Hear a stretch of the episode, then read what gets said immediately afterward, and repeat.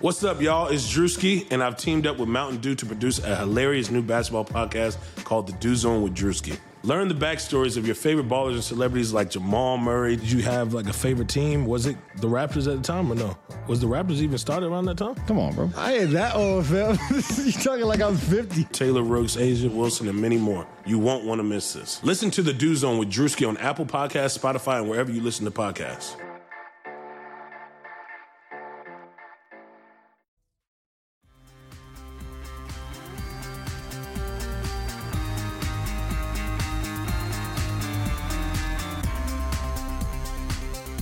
What it do, Hardwood Knocks listeners? Welcome to the start of the 2019-2020 NBA regular season. We have a loaded pod for you today. Hopefully, not too long of a one, as this is the intro, and we don't know how long it's going to end up when we're recording it. We're going to talk Pelicans, Rockets outlooks. New Orleans is especially interesting after the Zion injury. Also, get into our playoff predictions and our finals predictions. There will be an awards pod coming later this week and probably next week we'll have something on all the extensions that were signed as well. But as usual, I'm coming at you with my super duper, incredibly esteemed, awesome times awesome, fantabulous, spectaculario, totally incredibly, amazingly, astonishingly stoked that both the NBA season is here and that Kevin Love told the New York Times' as Alex Wong that visiting Wyoming over the summer was awesome, co host Andrew D. Bailey.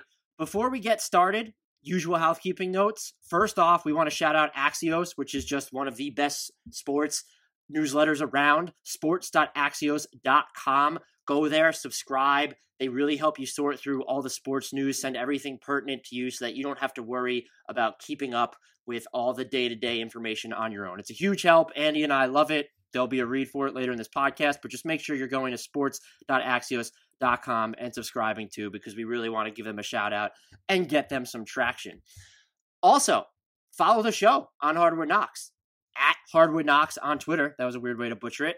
You can follow Andy on Twitter at Andrew D. Bailey. I am at Dan Favale, F A V A L E. Follow Blue Wire on Twitter at Blue Wire Pods. I am tweeting from there, and you can also check out all of our other amazing podcasts on the network there as well.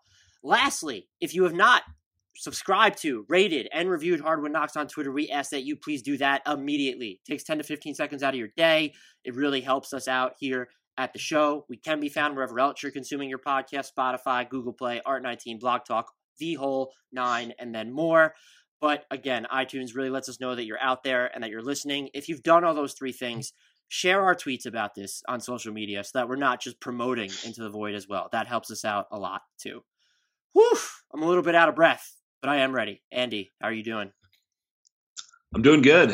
Uh, I don't blame you for uh, being a little bit winded after that. That was a mouthful, and you handled it uh, gracefully and uh, professionally. I I, uh, I respect you for it. I appreciate your respect and your low bar for good content, as always. Where do you want to start with, the Rockets or the Pelicans? Let's go Rockets.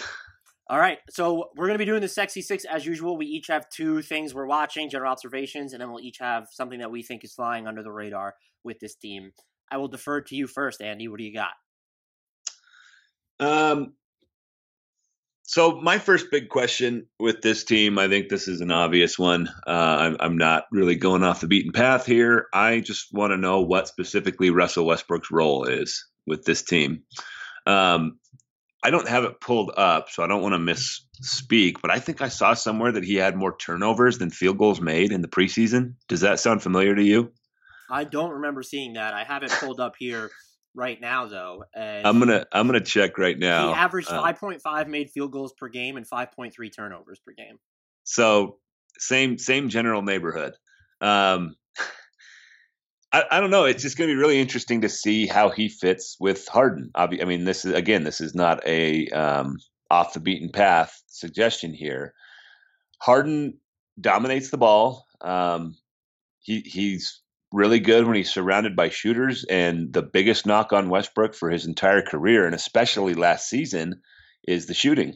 Um, so while I think it's probably going to work. And I think that's I've said that on the podcast a few times. Like I think they're going to figure it out. They're both really talented. Um, it might take an adjustment period. Um, it, it's still to me. I just kind of want to see how it works. I, I I don't even know if I can articulate it. Um, but but that's where I am with that one. no, I'm I'm with you there. I didn't pick that one because I was I was assuming that you were going to pick it, and if neither yeah. of us picked it, that would have been hysterical. Look, it's they rank first. Harden and Westbrook rank first and second, respectively, in usage rate since 2016, 2017. So yeah. that's that's a big deal. And then you have Westbrook, where it's not just as I don't even want to say it was simple with Chris Paul, but where you can trust him to hit off the dribble threes or even standstill threes. Uh, Westbrook has shot 34.2% on wide open treys since 2016, 2017. Houston apparently plans to get him moving off the ball. Uh, I didn't watch a ton of the Rockets in the preseason. I was I was looking at other teams, but let's see if that model kind of holds, you know, into crunch time, months into the season. That's things that I really want to see.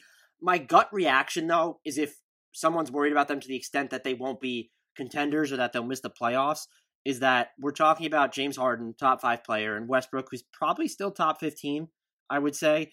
And established talent does have a way of of figuring things out. And maybe just having a higher quality of looks will help him. Maybe we'll just see extreme staggering between the two. I'm I'm still wildly interested though to see what this looks like on the court long term. Not even these hot streaks or cold streaks to open the season. I, I really want to know what it's going to look like o- over the long haul.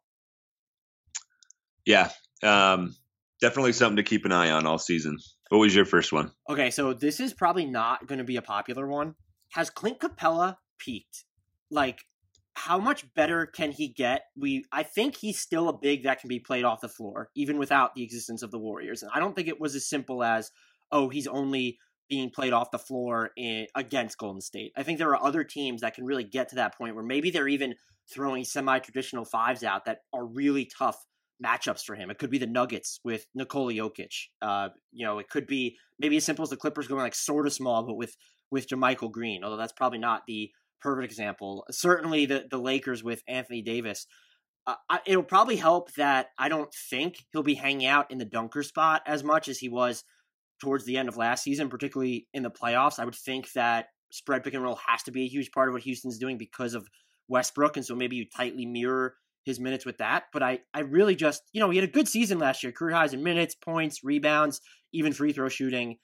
I just, there seems to be like this cap on him, and that maybe, maybe he's reached it. I don't, I don't think that's an unfair um, assessment of him. If I had to pick some area where he would improve, I feel like it might be kind of hard to do that. Like I, I can't pinpoint some area where he's just going to break out all of a sudden. So I think that's fair. And he look, he's still really good. I just don't know. There's a part of me that thinks maybe their wing rotation makes this impossible, but that PJ Tucker is just better off being at the five, and they use Thabo Sefolosha at the four, and that's what they lean yeah. on. Yeah, and I think that'll. I, I think lineups like that are definitely going to happen at points this year.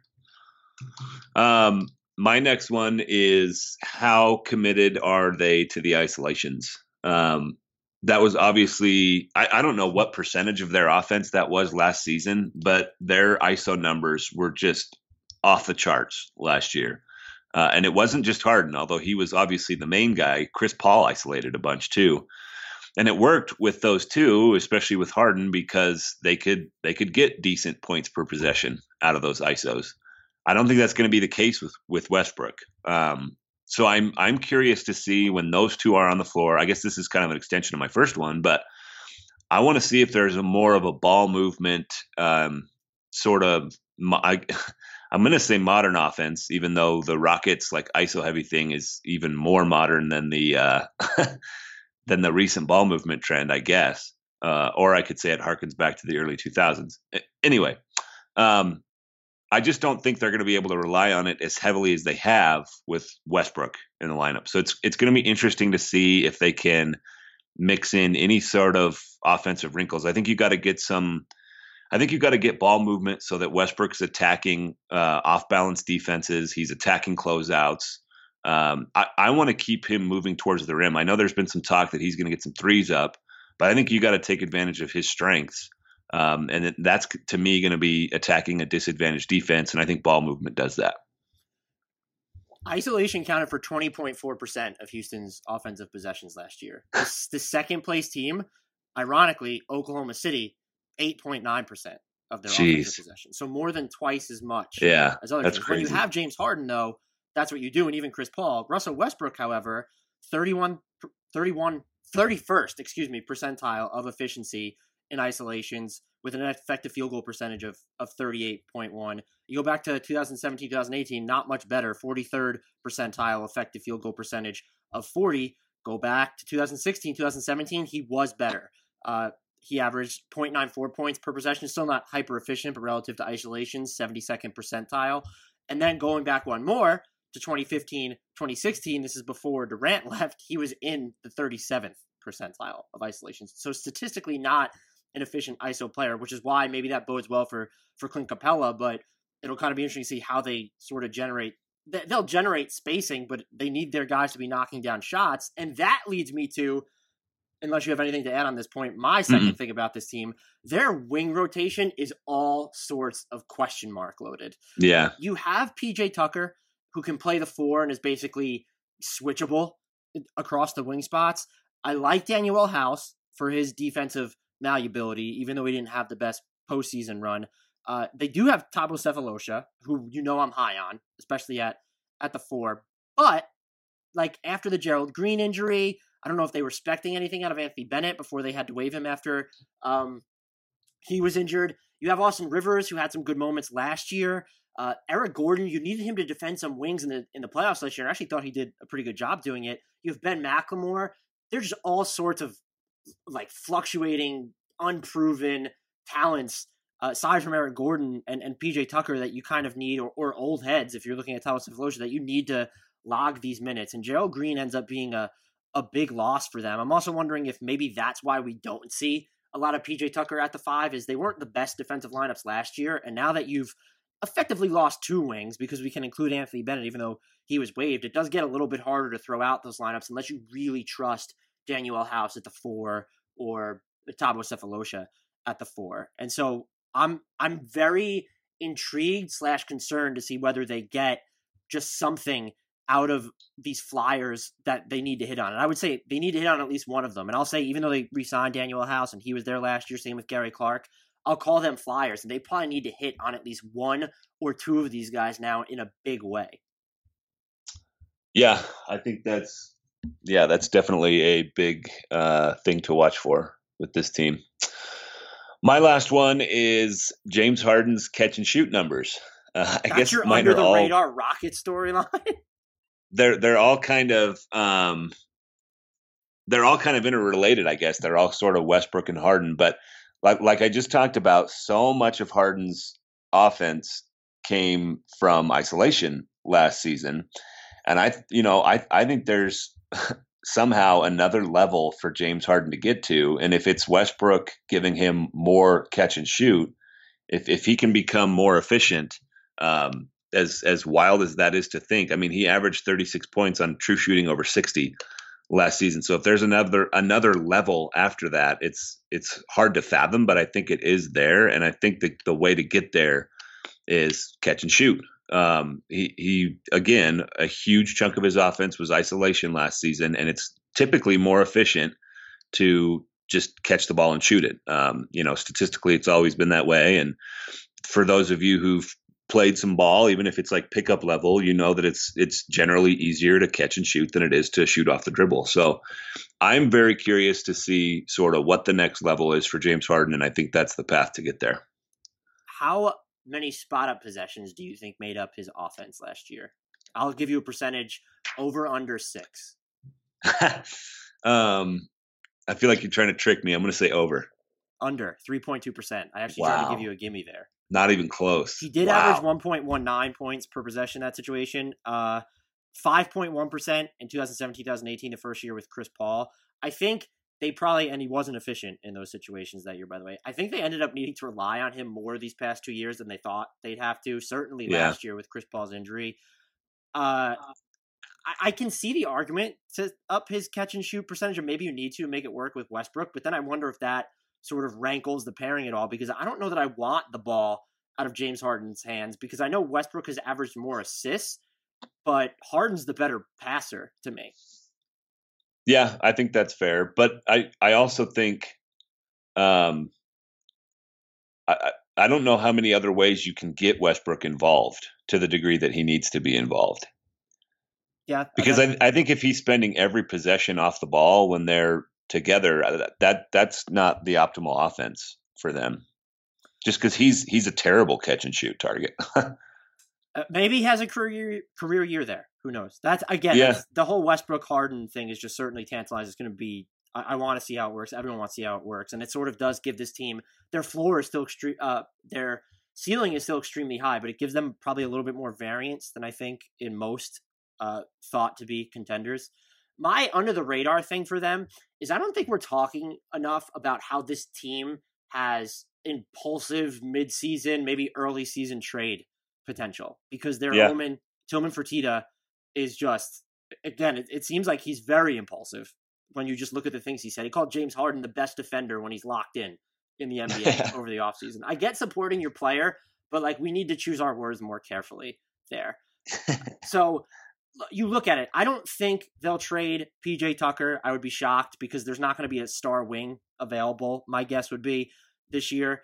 Um, Eric Gordon, I would also say they're not going to trade uh, just because his just I know his three point percentage wasn't super high last year, thirty six percent, but one he shoots thirty eight point three percent on catch and shoot triples, which is going to be huge when you're playing alongside such ball dominant talent. But he converted more threes from 27 feet or deeper last year than everyone except Stephen Curry and James Harden. And so having someone who shoots from that far out is even more imperative to open the floor around Russell Westbrook and definitely the the Westbrook Harden pairing. So he seems, and with that extension, uh, it, it all just that seems like it might make him more difficult to trade anyway. I don't know which teams would really jump at that. And so then I, I end up there's obviously the Nene contract, but one, how willing are the Rockets actually to pay the tax by using that? And it also doesn't seem like the the deal that uh, they ended up with. It's not that it doesn't seem like they didn't end up with the deal that they wanted when they initially signed him. And Yeah. so I'm kind of I'm looking at Clint Capela here then, uh, because he has the the 15 million ish salary, and for a starting center, you know, you look at it's on an upward scale, I believe his contract, yeah, but he never makes more than 18.2 million over the next four years. He's still relatively young, and so if you're the Rockets and you're fine rolling forward with Tyson Chandler and PJ Tucker as your five, maybe you're getting back a reserve big in any trade. That's the name to keep an eye on. The caveat is I don't think that it's gonna they're just gonna throw him away where it's you know Clint Capela to Atlanta for an Allen Crabbe or something like that.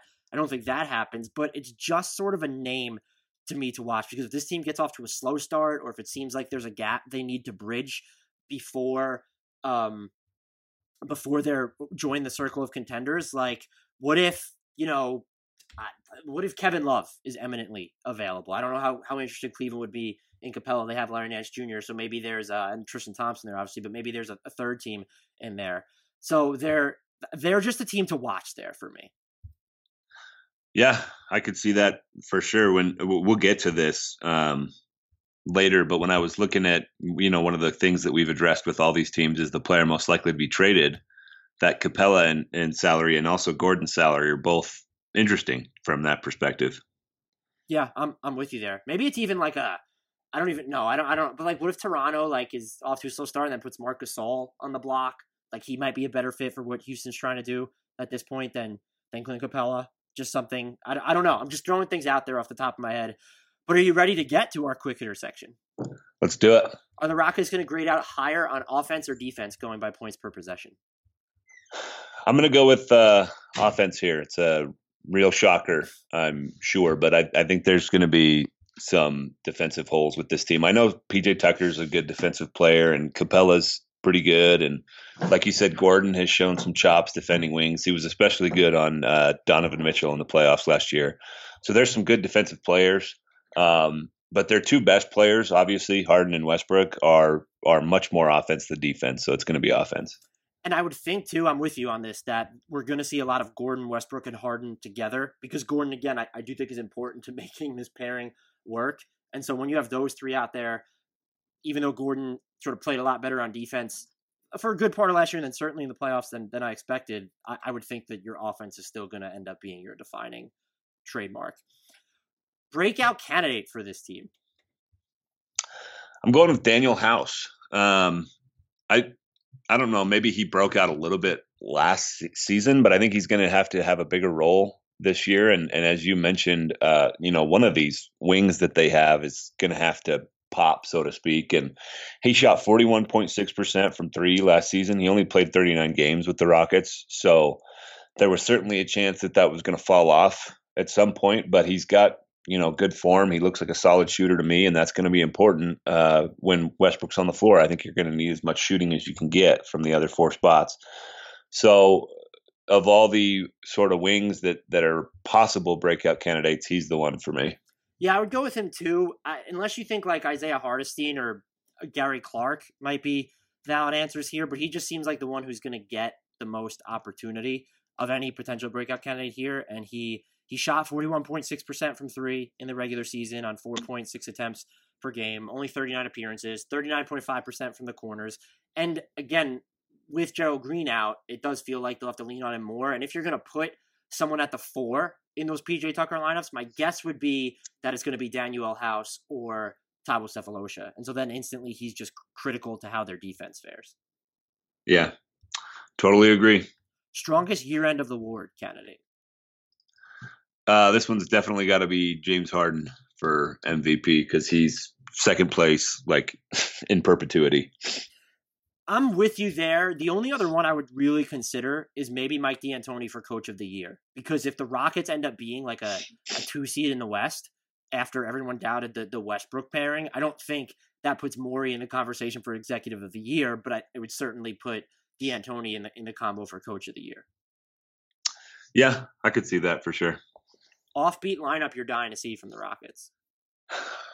I went with Westbrook, Gordon, Harden, House, and Tucker. And I thought it was interesting that you mentioned a couple times that front court possibility because that's that's the one that I want to see. I mean, Westbrook, Gordon, and Hart. I mean, I guess this entire lineup is one that we'll probably see, but Westbrook, Gordon, Harden is a, a trio that we're definitely going to see. Um, I would just like to see it paired with that super small ball front court, and um, you know, I, I, think Tucker. Have we gotten the Rockets measurements without shoes since they're going around the NBA doing that? I wonder what PJ Tucker is. Um, like six three.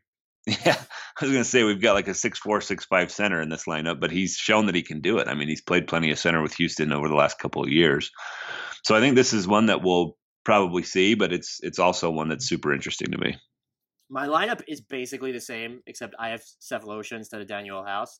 Uh, so Gordon, Westbrook, Harden, Sefolosha, Tucker.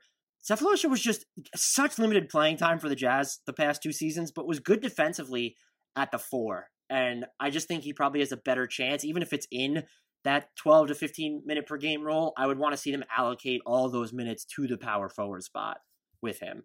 And that small ball lineup, I don't know how it's going to fare defensively, but if Gordon is okay, you know, you have a chance with Tucker and Sefolosha. Like maybe it's at least good enough defensively, maybe the equivalent of like 20th or or 22nd in defensive efficiency to, to put on the court for slightly extended periods of time. Yeah, I can see that. Player most likely to be traded. I obviously spoiled my answer here.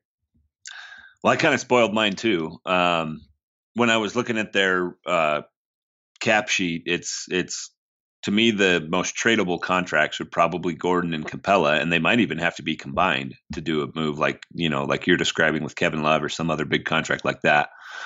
But if I have to pick one, I'm probably going to go with Gordon just because I, I, think it's a little bit harder to find a home for a big man. I mean, most teams have centers right now. I mean, we've talked about this for a couple years that the center market is somewhat saturated, and right. Gordon's biggest skill, which is catch and shoot threes, is is something that's always going to be on demand.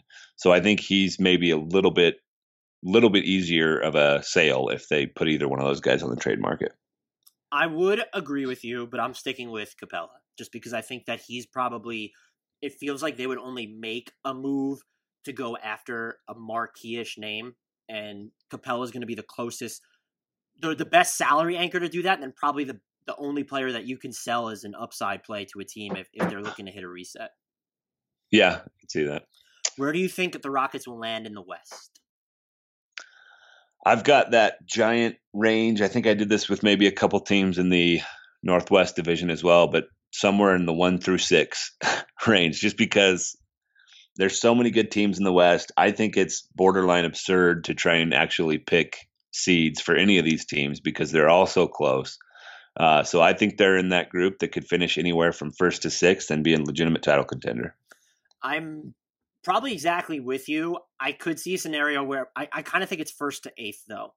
They're playoff locks, but like, what if this is the what was that 2016 2017 situation where it was just there was like two or three games separating the seven seed from the eight seed yeah uh, or excuse me the two seed from the eight seed or, or whatever it was and so that's the kind of feeling i have about the west this year. I wish i could remember what season exactly it was. It wasn't that. It must have been maybe 2017 2018 or i'm just misremembering and that never happened. No it was so between the third seed and the eighth seed in 2017 2018 it was separated by two games. And so that's the type of situation i could see the west being in this year. Yeah i think that's a good point. Um probably could expand that range a little bit. I think you're right. Boldish prediction for the Rockets. All right. Did you see the quote? I, I think it was from D'Antoni about how he thinks Harden can average near 40 points a game. I did see that. I'm not going to go there, but I am going to say that he averages more than he did last season, which I believe was 36.1, correct? So you're basically um, picking him to win the scoring title unless Steph really averages 40.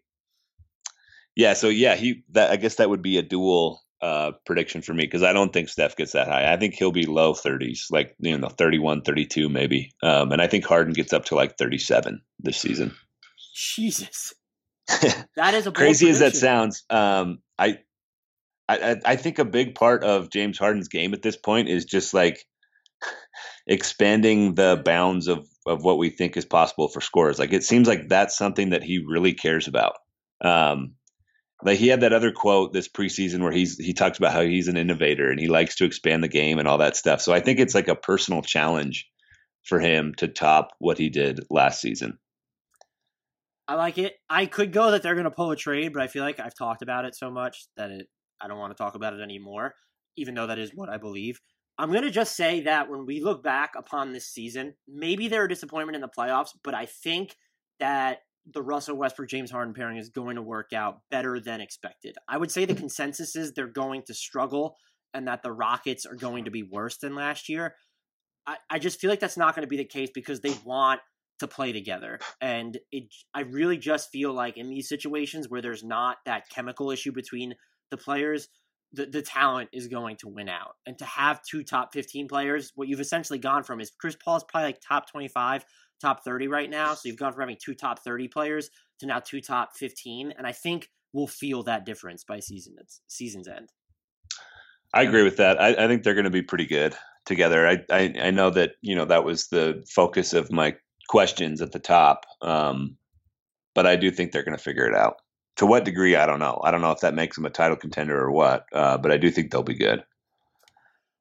Following a team you love in 2019 can be time consuming. Trying to follow everything happening in sports is almost impossible. Scrolling through every app and visiting every website on a daily basis is impossible.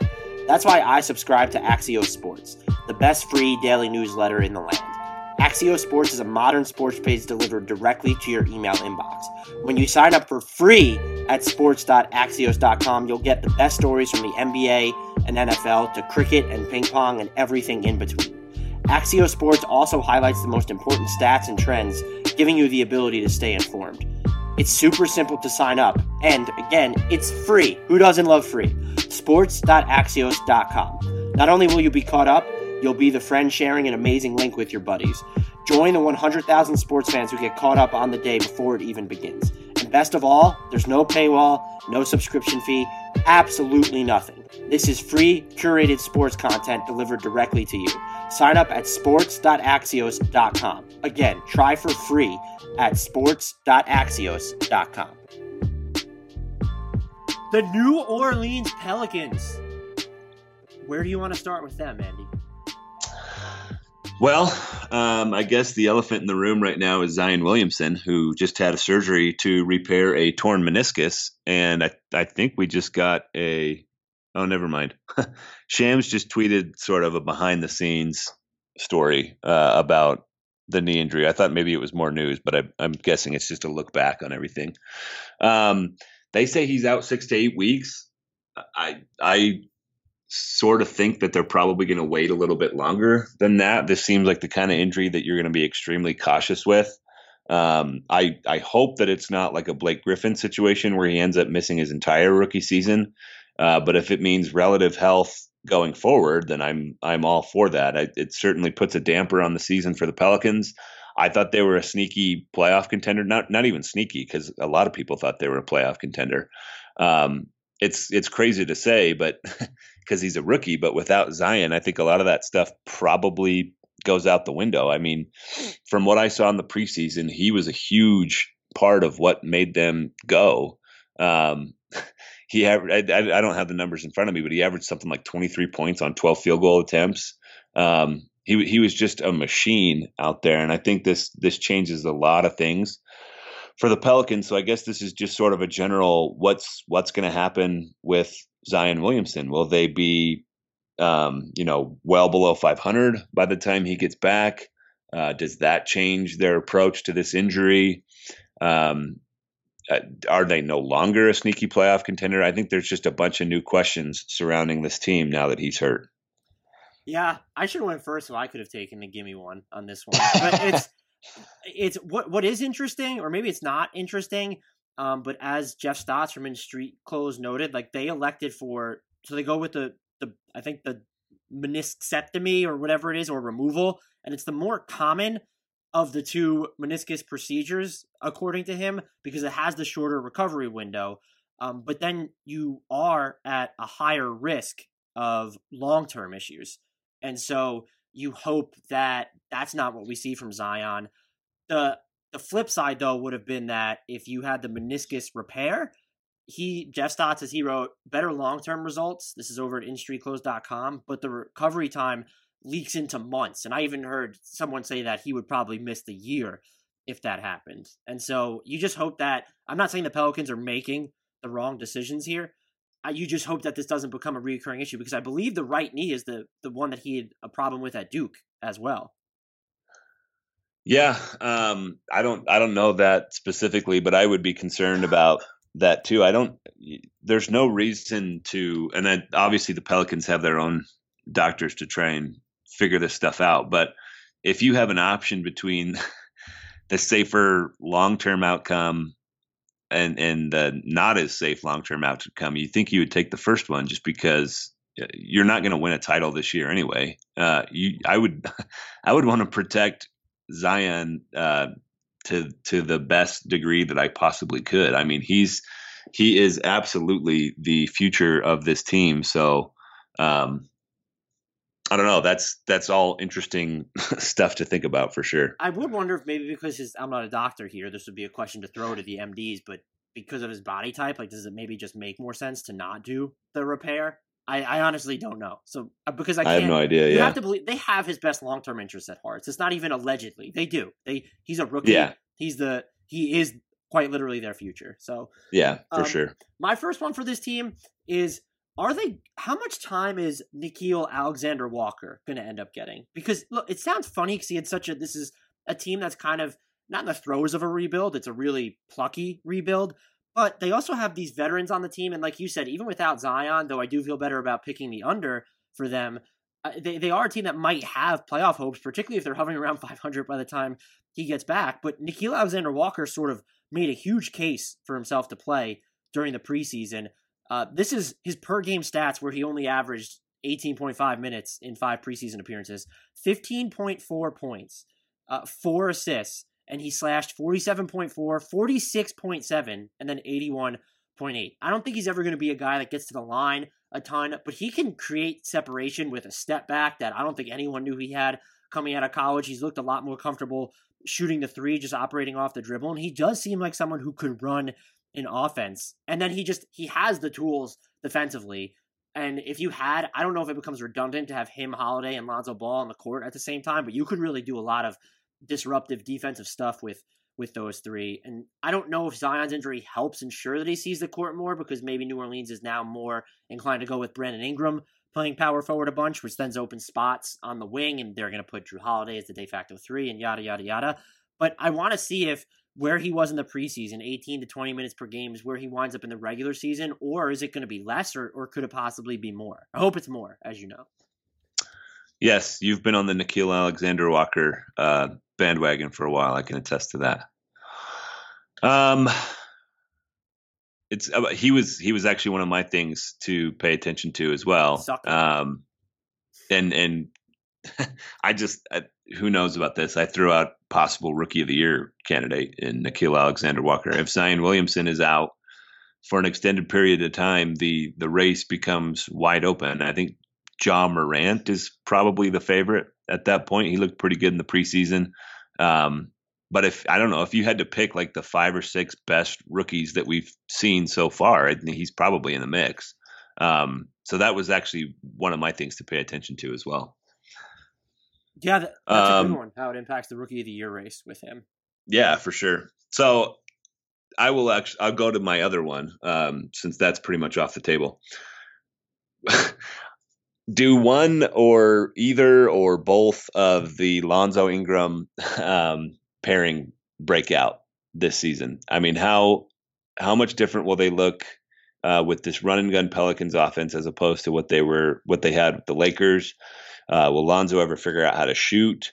Um, can Brandon Ingram expand his game beyond the mid range a little bit?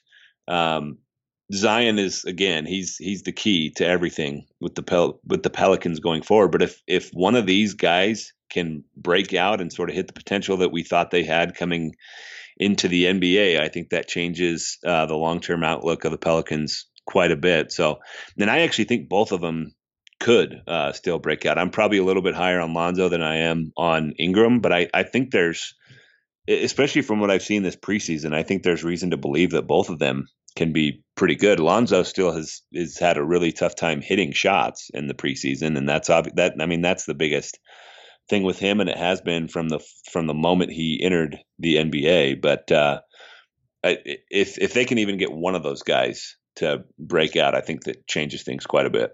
Yeah, Ingram would have been one of mine specifically. I feel like Ball is going to have the easier transition in Alvin Gentry's offense.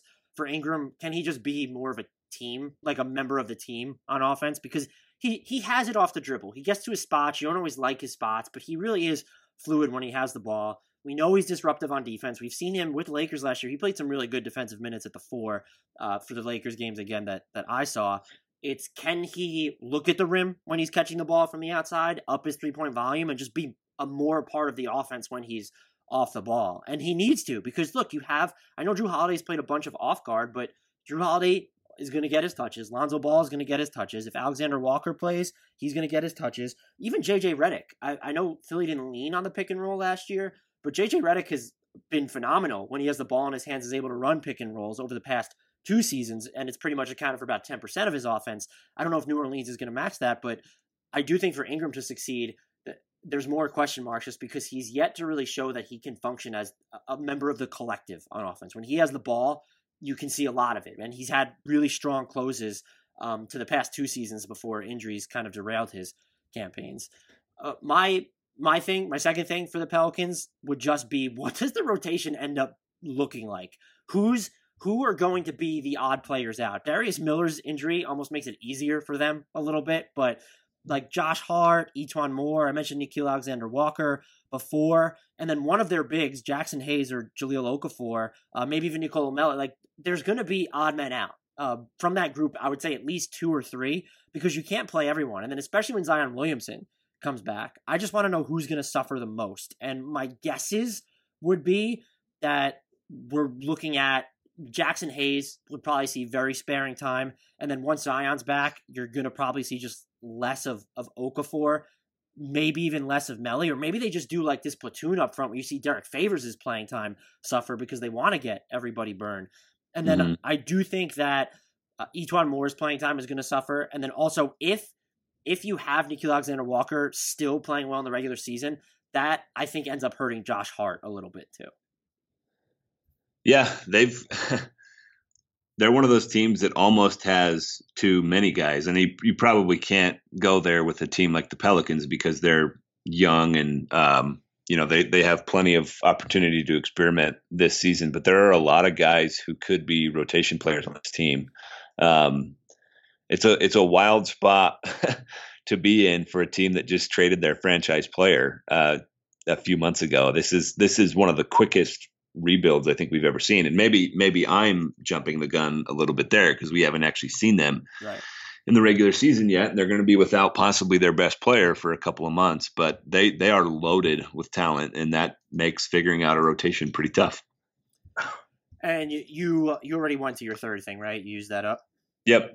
So Yep. I'll I'll throw something else out there. It's, it's the under the radar thing. It's kind of similar to the, the uh, the excuse me the Rockets one, but as my Slack continues to go off like crazy, um, the NBA 100 published say a Bleacher Report for anyone who wants to check it out. So I'm being inundated with questions and everything. So anyway, uh, I this team is more built for a trade than I think we're talking about. It sort of feels like because now Bradley Beal signed his extension and they're rebuilding that they wouldn't be a team that makes that move. But if there's someone who's a little bit younger that's on the trade market, I could see them really going for it. And so the two names that are standing out to me, this one I don't wholeheartedly believe will reach the chopping block. But if the Pacers start out slow and they're really concerned about the Sabonis Turner pairing, they might maybe they kick around what Turner could get on the open market. I know there were reports. Uh, I think it was from Jay Michael who covers the or no, I think I'm I'm misread. It was someone who covers the Pacers had a report that people were trying to get him over the offseason and one of them was the Pelicans leading into the draft and the Pacers rebuffed it. I'm just wondering if do we see that change because they just paid Sabonis. You know, they can't the poison pill stuff is going to make it difficult to trade him. So he would be the one that I would want to move long term. But do the Pacers consider it if the offer's there if Oladipo comes back and isn't himself and they kind of fall out of the the, the playoff picture in the East or they're about to? And this team just has really interesting contracts when you look at Favors expiring deal 17.7 million, E'Twaun Moore at 8.7 million. I know Darius Miller is injured, but he has a non-guarantee next year that's fully non-guaranteed. So his 7.3 million dollar salary becomes an interesting trade chip. And that's just if they look at moving Ingram maybe uh, just because they don't want to pay him in restricted free agency and he seems with Jaylen Brown now off the market, one of those players that might get that no, he's young, we're just going to try and drum up his price and if if the Pelicans ma- match, then we've you know hurt their books a little bit. If they don't, we have this young player. So I think they could do something. Maybe it's an Aaron Gordon.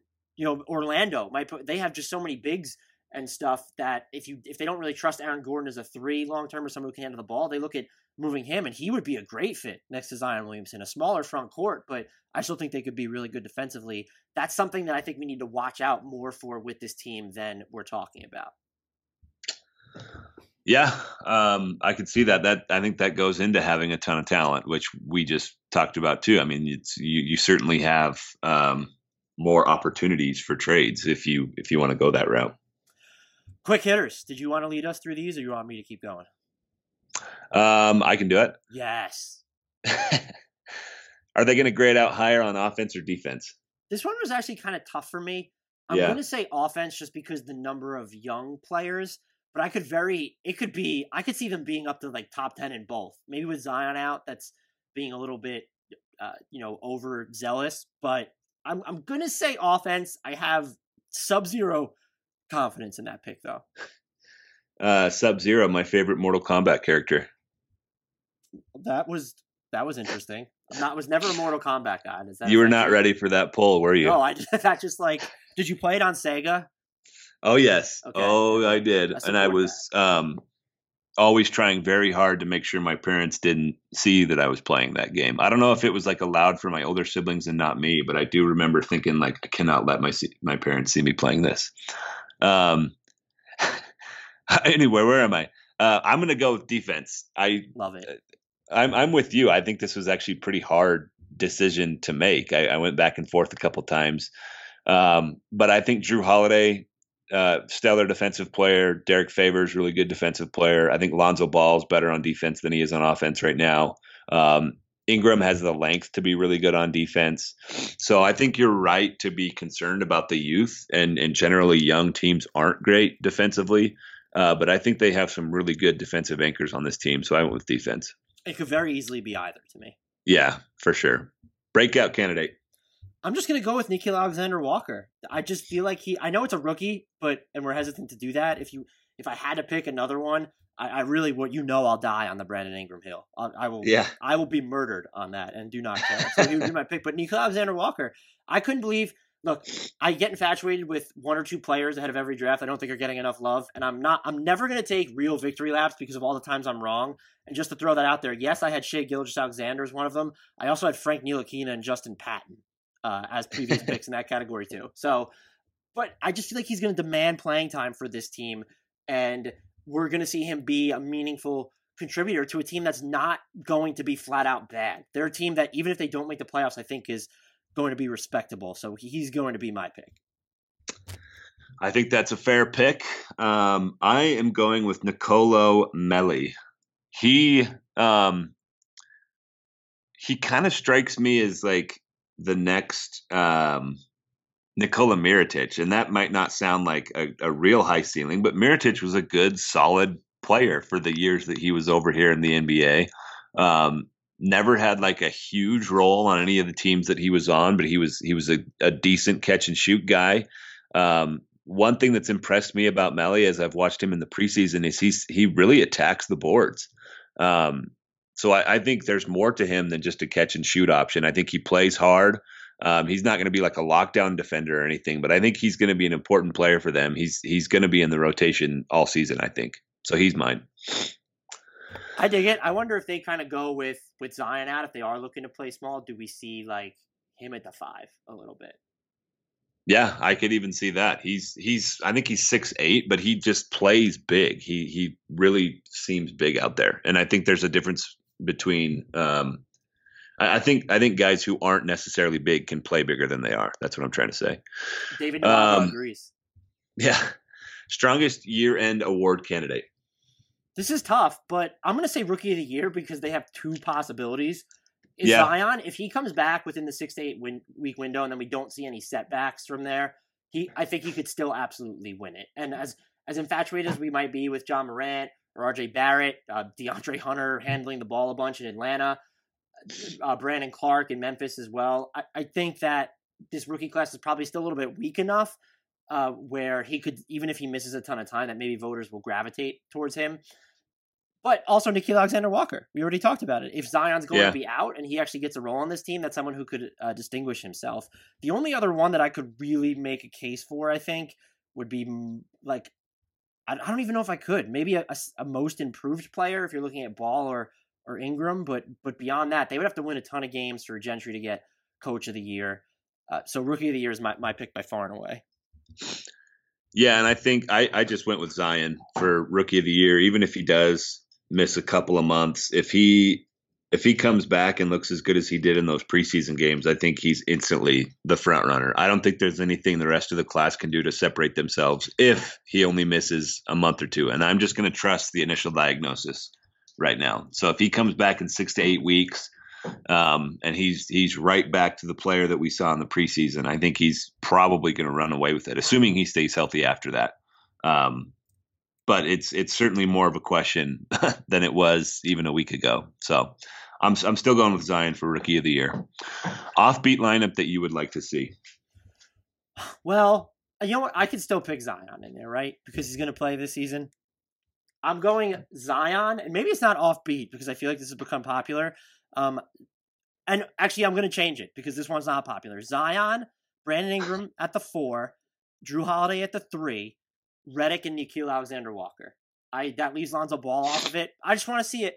I want. I need to see it. I don't know if you maybe. I don't think you lack playmaking because one Zion can handle the ball, but even if you worry about kind of his facilitation in the half court, Jrue Holiday is basically a point guard. I know he's played the two guard a bunch over the past few years, but he's a really good point guard too.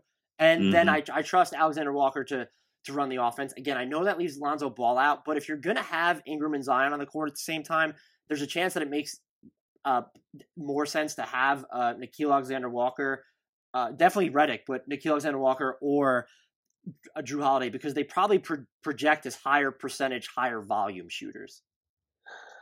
Yeah, I think that's a good one. I went with uh, Nickeil Alexander Walker, JJ Redick, Lonzo at the three, Ingram at the four, and Zion at the five. Wait, can um, you run that back for me? Nickeil Alexander Walker at the one. I Already love it. JJ Redick at the two because I'm going to need some shooting with this group. Lonzo Ball at the three, Brandon Ingram at the four, and Zion at the five. Um, and like you said, we're not going to be able to see this lineup for a while because obviously Zion's hurt. That's been a, a running theme throughout this uh, team preview. But I, I just love the positional versatility of this group. I think they can switch all over the floor, uh, with the possible exception of Redick. But you, I, again, I think he would need to be on with a group like this because you need somebody who can space the floor a little bit. Um, although Nickeil Alexander Walker has shown that he can certainly provide some of that. I want the dead eye in there as well. Um, so that's that's my group right there. Hey, you, your boy Melli, you put him at the five now with Zion out. If we want to see an that's true. version of yeah, lineup. I can I can throw it out uh, earlier before Zion gets back. Player most likely to get traded. I think it's E'Twaun Moore. Darius Miller's contract mm. made me want to pick him, but he's injured, and so would, maybe the team that would trade for that contract would actually want him to be there and hit standstill threes. Uh, E'Twaun Moore just seems like one of the guys that's going to suffer the most, and so perhaps they can offload him to a contender for something small, the middle of the season, a second round pick or something. I don't think they'll they're definitely not going to get that value for Darius Miller, and then this would probably be selling too low on Josh Hart. So he would be my pick. That's there's really no huge logic. I'm not predicting a blockbuster for them necessarily, even though I'd monitor it for them. Eh, he just seems like the type of player that would be included in any iteration of a trade that they make. Yeah, I could see that. I went with JJ Redick. Um, Holy hell!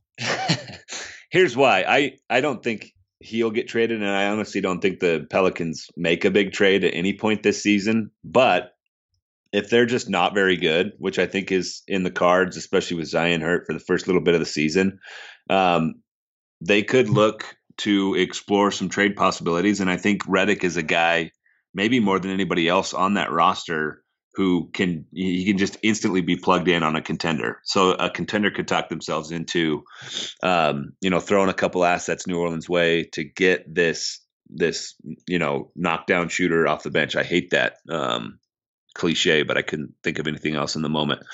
Um, so I, I, think his desirability around the league is probably why I'm doing that, and and also I think he's got one of those salaries that's pretty tradable. I think he's at like 14 million a year.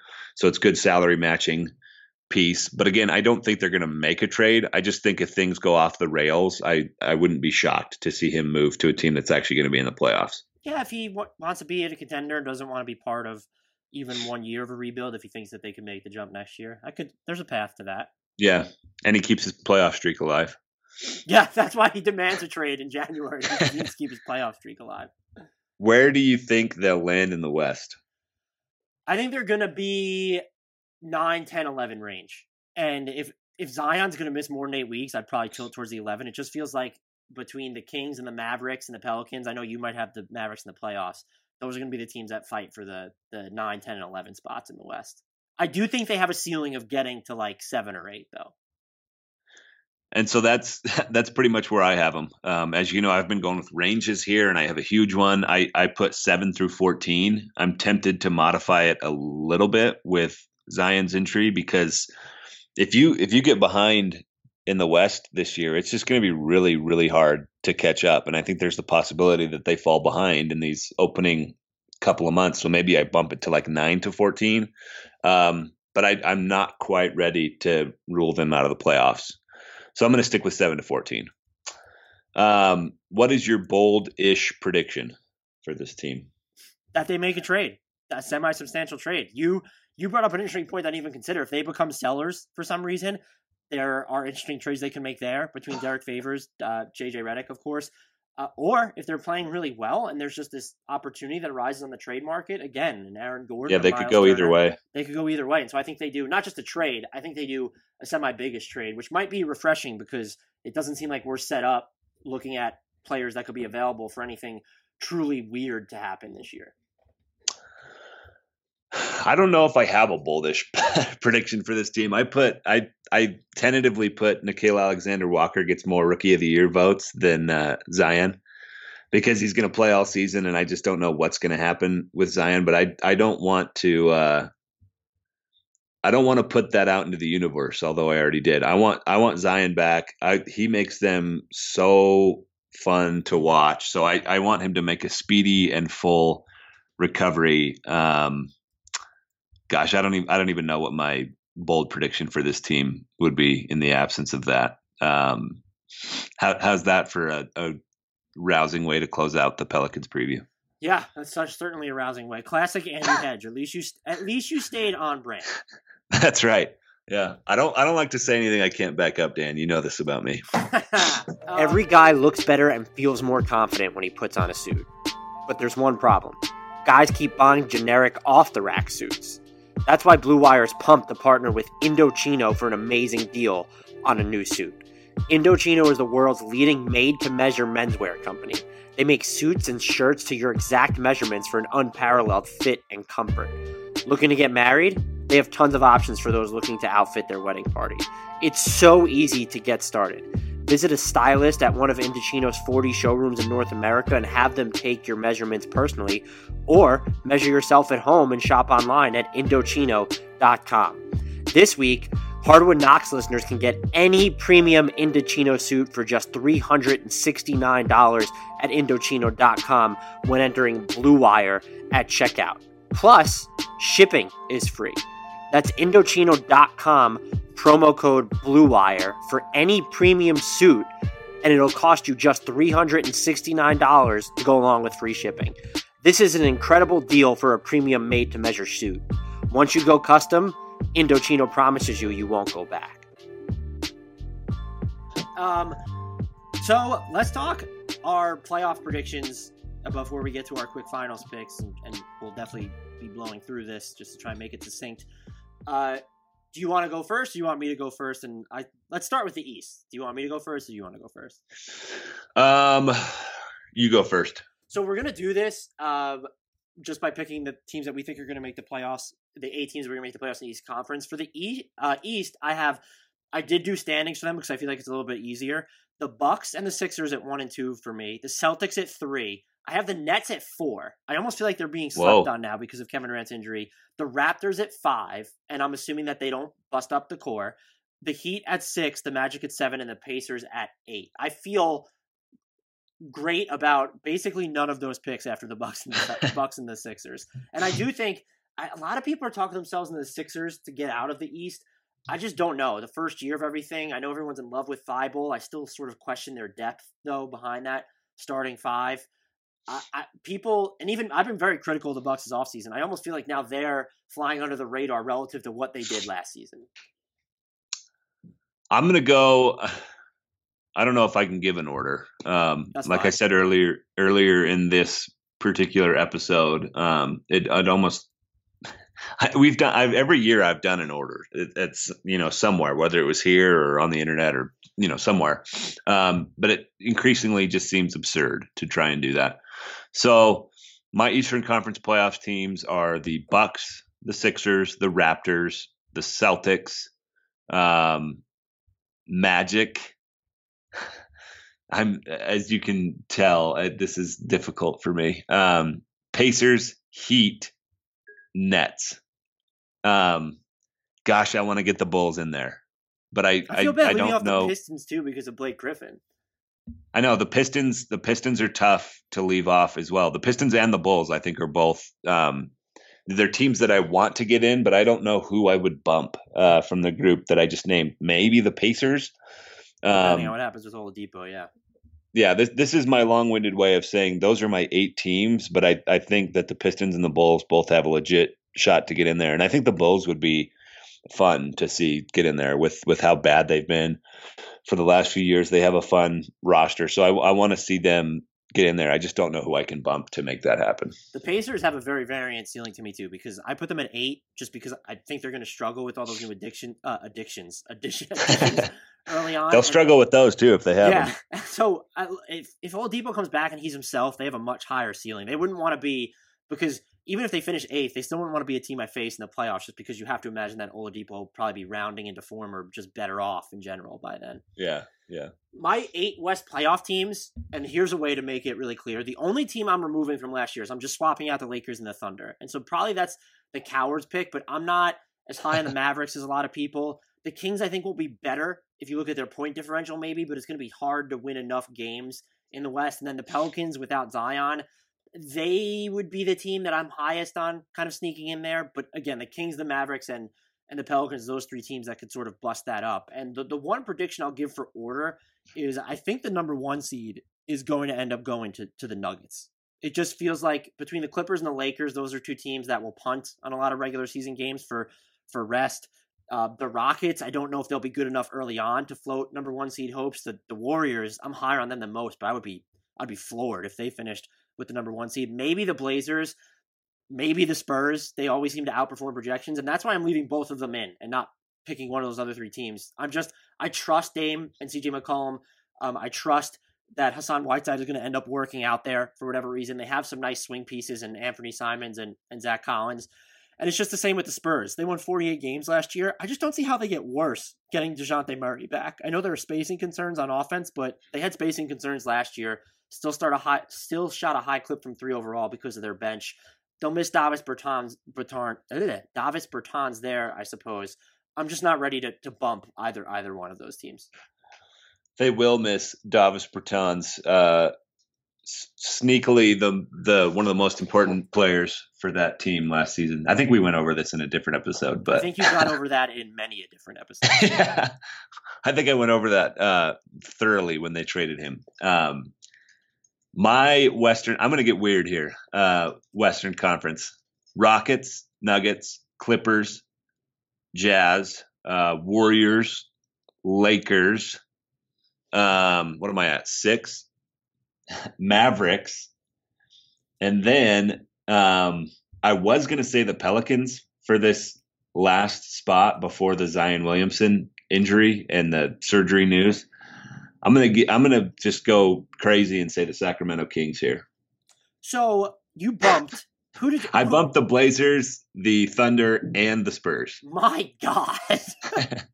I told you I was gonna get weird. Um, the the thing about the West is there really are. I, I I've been saying 13 teams, but that's probably a stretch. Um, and I don't know. Maybe there are. How many teams can we definitive definitively say have no shot at the playoffs? Is it just the Suns and Grizzlies?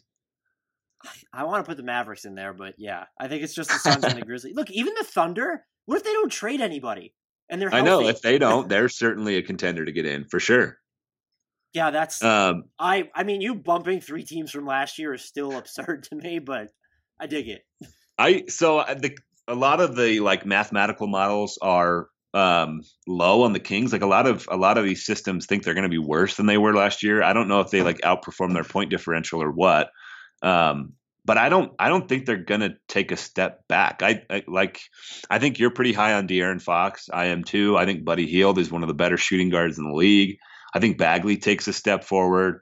Uh, they've got a lot of interesting young pieces here, and I think they should continue to get better for the next couple of years. This is probably jumping the gun to say that they're going to get in the playoffs this year. They're probably a year or two away. Um, but I'm I just decided to uh, get a little bit spicy with these predictions. So yes, I'm bumping three teams. I'm putting the Kings, the Mavericks, and the Lakers in the playoffs. How do you like that? I I love it. You know, we're I, we might not be talking though about the possibility of the Warriors missing enough, at least on this podcast. I know people have broached it because what if they're yeah. just not? What if they're not great and that bench is going to be a problem, and then they just decide to like punt a little bit on the season? Like maybe Klay Thompson doesn't come back. I think yeah, I think that's in play. Um, it, so we just talked about like how many teams can we definitively say are out. It's it's equally difficult to definitively say who's in too. Um, I think you could make a case that four teams, the Spurs, the Blazers, the Thunder, and the Warriors, have a relatively easy path. Uh, you know, not assuming any more major injuries than they're already dealing with or roster changes of missing the playoffs that made it last year. Yeah, it's it's wild to think about. It's as it's as wide open um, as I think we've ever seen, and I think we could have there's been years in the past where teams get to like 48, 49 wins and miss the playoffs in yeah. the West. And I think that's that's the kind of season we're about to witness. Who are your finals teams and what is your championship pick? I better stick with what I did um, in that Bleacher Report staff piece that just came out yesterday. So I'll I'll take the Clippers winning it all, and I'm going to say they win over uh, the 76ers. I'm uh that's I, I could I mean that's probably a popular finals pick, which is like fine. I mean the Clippers just look they seem like they have the best team on paper. So th- that's a good pick there. I'm sticking with my pick at Bleach Report that, according to you, was wildly unpopular. I'm going Nuggets over Bucks in the finals, and I'm very much aware that the NBA will, will have a heart attack if they have Milwaukee and Denver as the two markets in the finals. Look, they would have a heart attack because of the market size, but man, that would be for people who actually like to watch basketball. That would be an incredible series. The I'm picking, and I want to defend my Nuggets pick a little bit here because I think people are thinking that it's more ludicrous than it actually is. There are seven teams that I think you can talk yourself into winning a championship next year. The Nuggets, the Bucks, the the Sixers, the Jazz, the Rockets, um, then the Clippers and the Lakers. And so and so in the West, five teams I think you could talk yourself into winning it. And if Klay Thompson came back was healthy and the Warriors you could guarantee were going to make the playoffs, I think you could throw them in there too. You could maybe expand it, yeah. And I was gonna go with the Clippers, and I thought about the Lakers a little bit harder. I thought about the Bucks too. I'm rolling with one continuity on both teams. I just I think that helps. Milwaukee, I know they lost Brogdon, but most of their core is still intact. And then the same with the Nuggets, where there was a lot of turnover around them. But the other thing is, this was the year I felt where I could go with an inkling because the that eventuality of the Warriors is is no longer there, and I didn't want to make what would have been kind of a coward's pick in my mind just by going with the consensus. I'm very much aware that I could be wrong, but you look at the Nuggets after the Jerami Grant signing, if they get a healthy Gary Harris and Will Barton for the entire year, if Malik Beasley continues his upward trajectory, if Jamal Murray's just a little bit more consistent, I know there are a lot of ifs, but there are good there are good ifs. And you still have yeah. Jokic, who's a top five, top seven player. I'd probably peg him around. I don't think it's. I, am I'm fully expecting to be wrong because unless you're taking the field against one or two teams, you're you're probably going to be wrong. Yeah. I just feel like this is the year where there was all this turnover that a team with continuity could really come out and uh, obliterate the majority opinion. And perhaps I'm wrong. I, I'm fully expecting to be wrong, but I don't think the Nuggets are an absurd pick to win the title this year. I don't think they are either. Um, just before we close it out and to kind of put a bow on this conversation, um, for the heck of it, here's 538's um, title odds, chance of winning the finals. This is any team that has at least a 1% chance. Blazers, 1%. Raptors, 1%. Celtics, 2%. Jazz, 2%. Lakers, 3%. Warriors, 6%. Nuggets, your pick, 6%. Uh, 76ers 14%, Bucks 16%, Clippers 18%, and Houston Rockets 27%. Um, their system loves them some James Harden. So that's that's where at least one mathematical approach puts it. So no, Nuggets is not an outrageous pick. Um, Take that, Bleacher Report Twitter commenters. One of them said, right. "I looked when you told me Favale should never pick a champion again." I just I didn't think the Nuggets were that offbeat of a pick. To be no, honest with they, you, they shouldn't be. Um, you're right. That's a very reasonable pick. And if you want to continue to discuss these picks with us on Twitter, again, you can follow Dan at Dan Favale, F A V A L E. I'm at Andrew D. Bailey. The show is at Hardwood Knocks. The podcast network is at Blue Wire Pods, and the sponsor is at NBA underscore math. As always, if you have already rated, reviewed, and subscribed to the show, make sure that you share it with your friends, family, coworkers, colleagues, whatever, uh, random people that you bump into on the street. Um, share, share, share. And as always, until next time, we leave you with the shout out to Kyle Anderson. Oh, I switched the order, and Beno Udrih.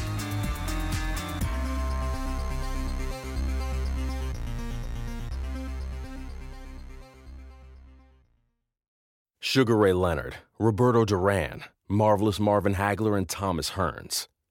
Legends, whose four way rivalry defined one of the greatest eras in boxing history. Relive their decade of dominance in the new Showtime sports documentary, The Kings, a four part series premiering Sunday, June 6th, only on Showtime.